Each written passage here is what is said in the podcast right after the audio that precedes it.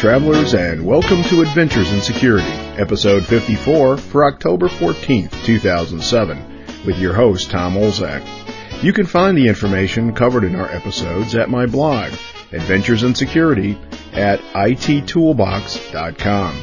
If you're interested in commenting on what you hear or about topics you'd like me to talk about, please send email to podcasts at adventuresinsecurity.com. In this episode, I'm covering the following stories from the past week. The Department of Homeland Security released the IT Security Essential Body of Knowledge. The Swiss use quantum cryptography for, electron, or for election processing. Proper classification of security tests. A review of two drives with native encryption.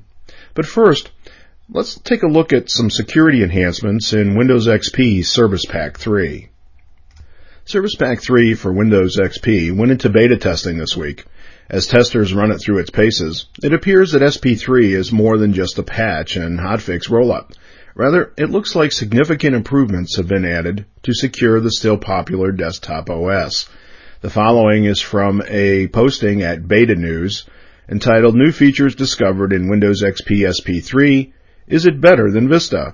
Quote, the principal reason given for the tremendous under-the-hood changes to Windows unveiled this year in Vista was the need to overhaul the security model. Indeed, Vista has proven to be a generally more secure operating system, though some vulnerabilities that apply to ordinary software impact Vista users just as much as any other.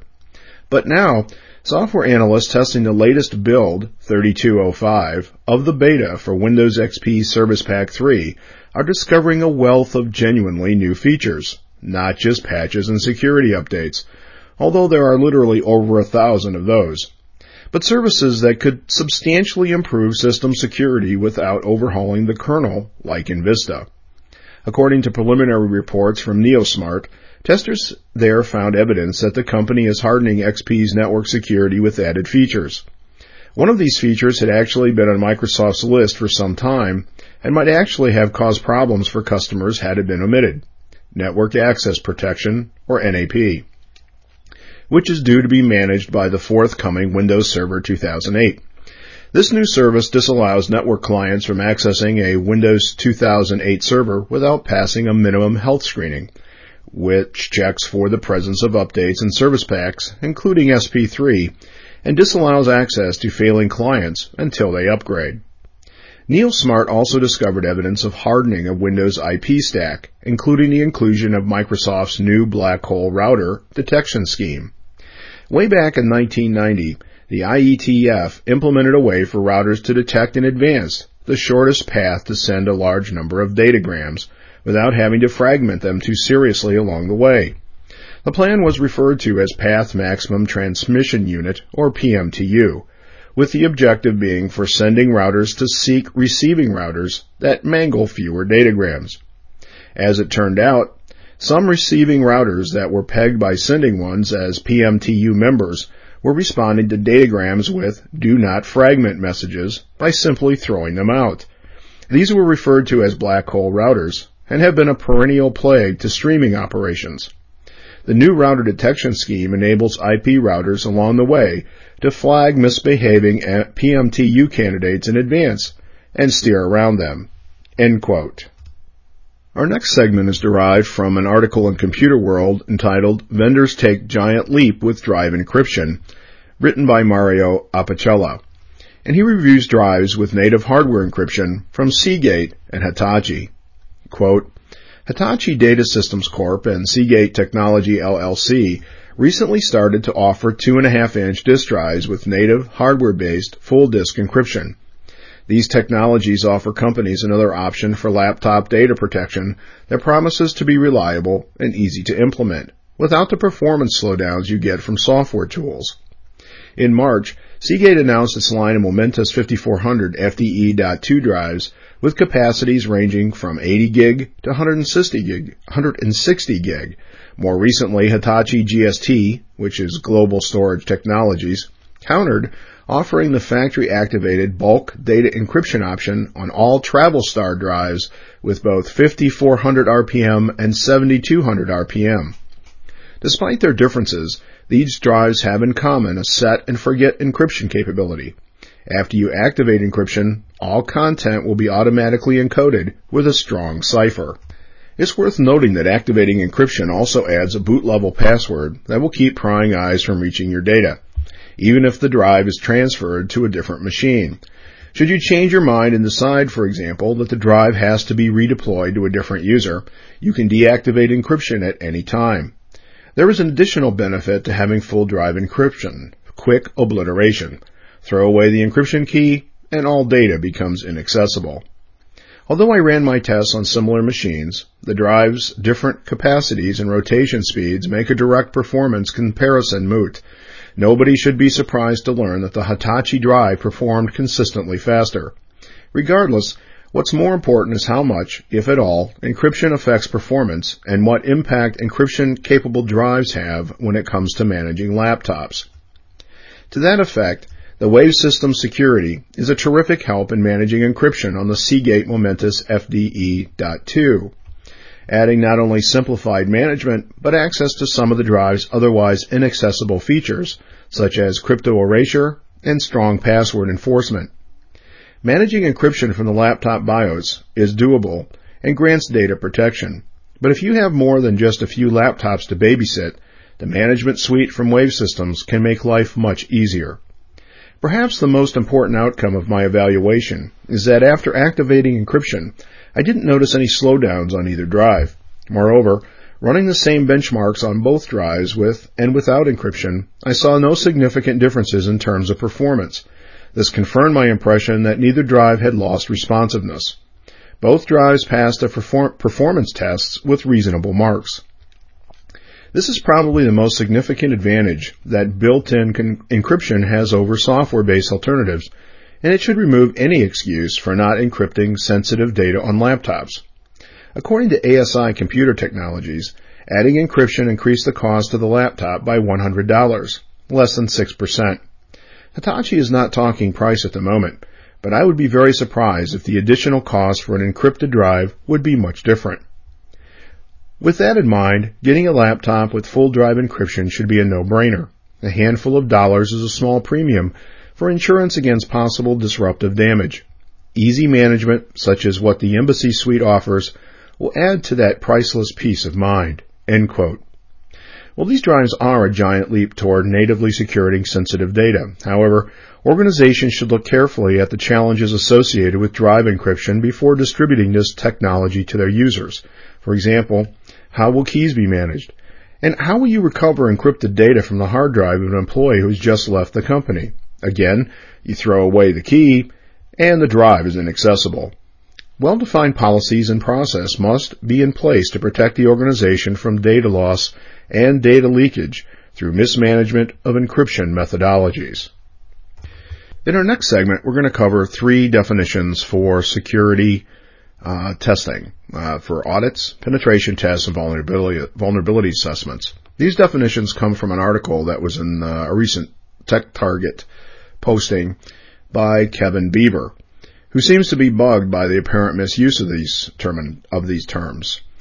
The first is security audits. I quote, a security audit determines what you say you're doing via policy or must be doing via regulatory requirements versus what's actually being done. Here are some characteristics of a typical security audit. It's very structured and methodical, often with a very defined scope. It has focus on whether controls exist or not.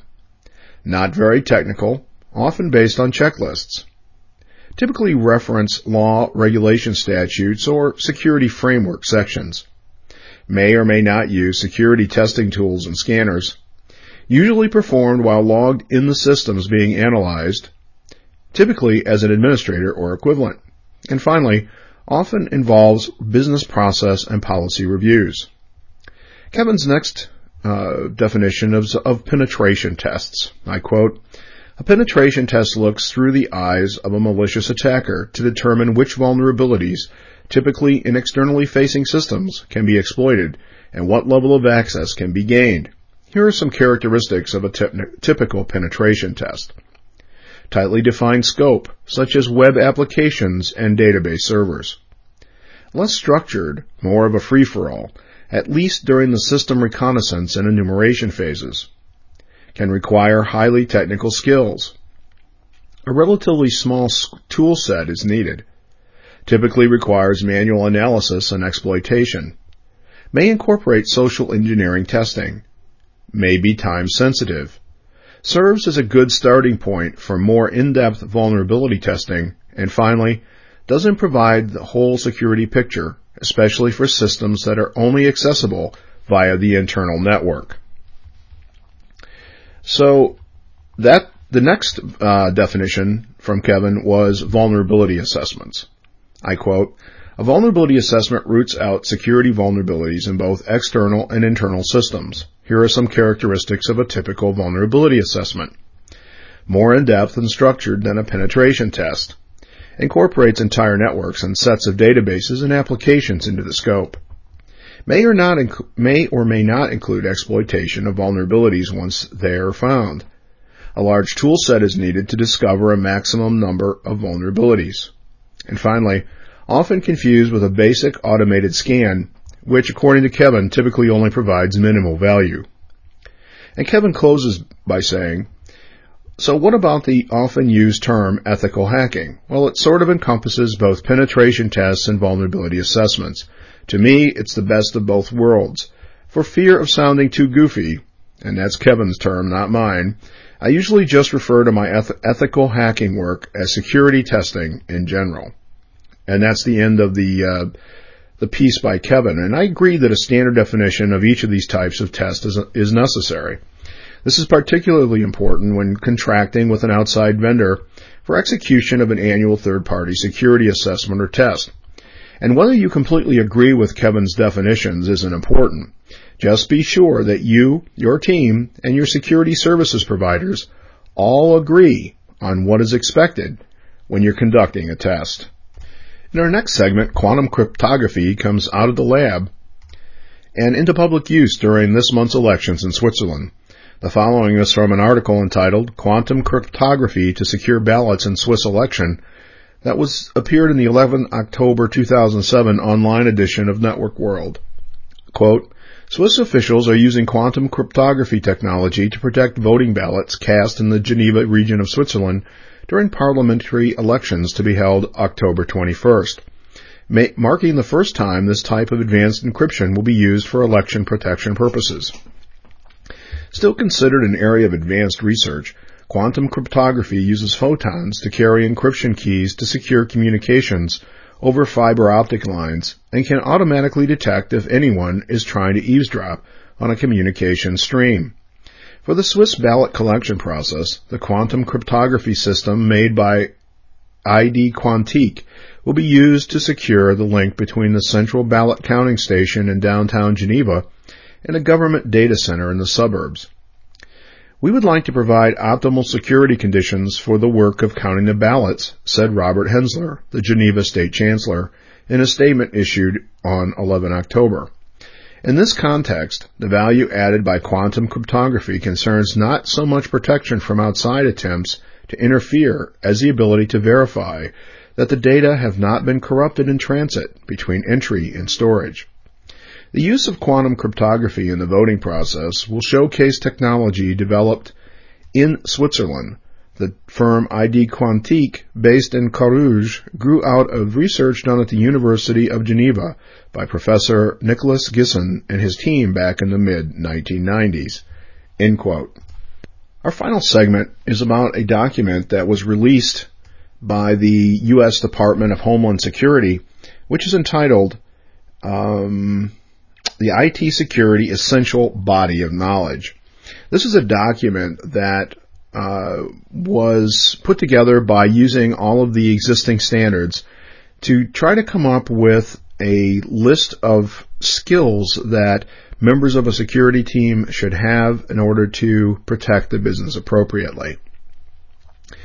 And uh, the following is from a uh, talk that was given by uh, Department of Homeland Security Assistant Secretary Greg Garcia, where he describes uh, this document. And if you want to see the document, and I encourage you to do so, it can be downloaded downloaded from the U.S. CERT site, And there's a link in my blog entry at IT Toolbox that will get you there. So the following is from the talk again by Secretary, Assistant Secretary Greg Garcia. Quote, Presently, our training standards and certifications are designed to meet the needs of specific subsets of IT, of the IT security community. While these are valuable, they are stovepiped and focus on specific context, environments, or markets. There is no single foundational document that synthesizes all of the information into a single resource, conceptualizing the needs of the entire IT security community. Until now. I am proud to announce that yesterday, October 3rd, my office published the IT Security Essential Body of Knowledge, a competency and functional framework for IT security workforce development, and it was in the Federal Register for public review and comment. The EBK is an initiative to map IT security competencies to specific roles and functional responsibilities that apply equally in government and private sector environments. It speaks to both curriculum development in an academic setting and to the practitioner in the enterprise. Let me be clear about this initiative. It is not a substitute for the hard work that has already been done. Its objectives are simply to improve cybersecurity education for IT professionals, establish a national baseline representing the essential knowledge and skills necessary to ensure security, and promote widely recognized vendor neutral cybersecurity guidelines. The EBK was developed in collaboration and coordination with private industry, higher education, and all levels of government. It incorporates the best practices from already existing, widely used resources and the opinions and expertise of a wide variety of IT security stakeholders. In short, we've essentially integrated the common elements from the best our community has offered up, including the Department of Defense's Workforce Directive 8570, the Committee on National Security Systems Training Standards, the National Institute of Standards and Technology 800 series, the ISO IEC standards, COBIT, and several others. The EBK is critical to everyone in this room because once finalized, it will help determine the skills and expertise our IT security professionals need to keep the systems running now and into the future. End quote. And these are rem- these are from the remarks of uh, uh, Cybersecurity and Communications Assistant Secretary Greg Garcia at the Dartmouth CIO CISO Executive Workshop on Cybersecurity. Well, that's it for this week. Next week, I'm going to be reading my uh, my new paper, which is uh, on the use of uh, the Trusted Platform module, Vista Enterprise, Active Directory, and BitLocker to secure laptops. And uh, I'll be preceding that with uh, a couple of the what I consider probably to be the most important news stories from the week. And until then, of course, be careful what you click.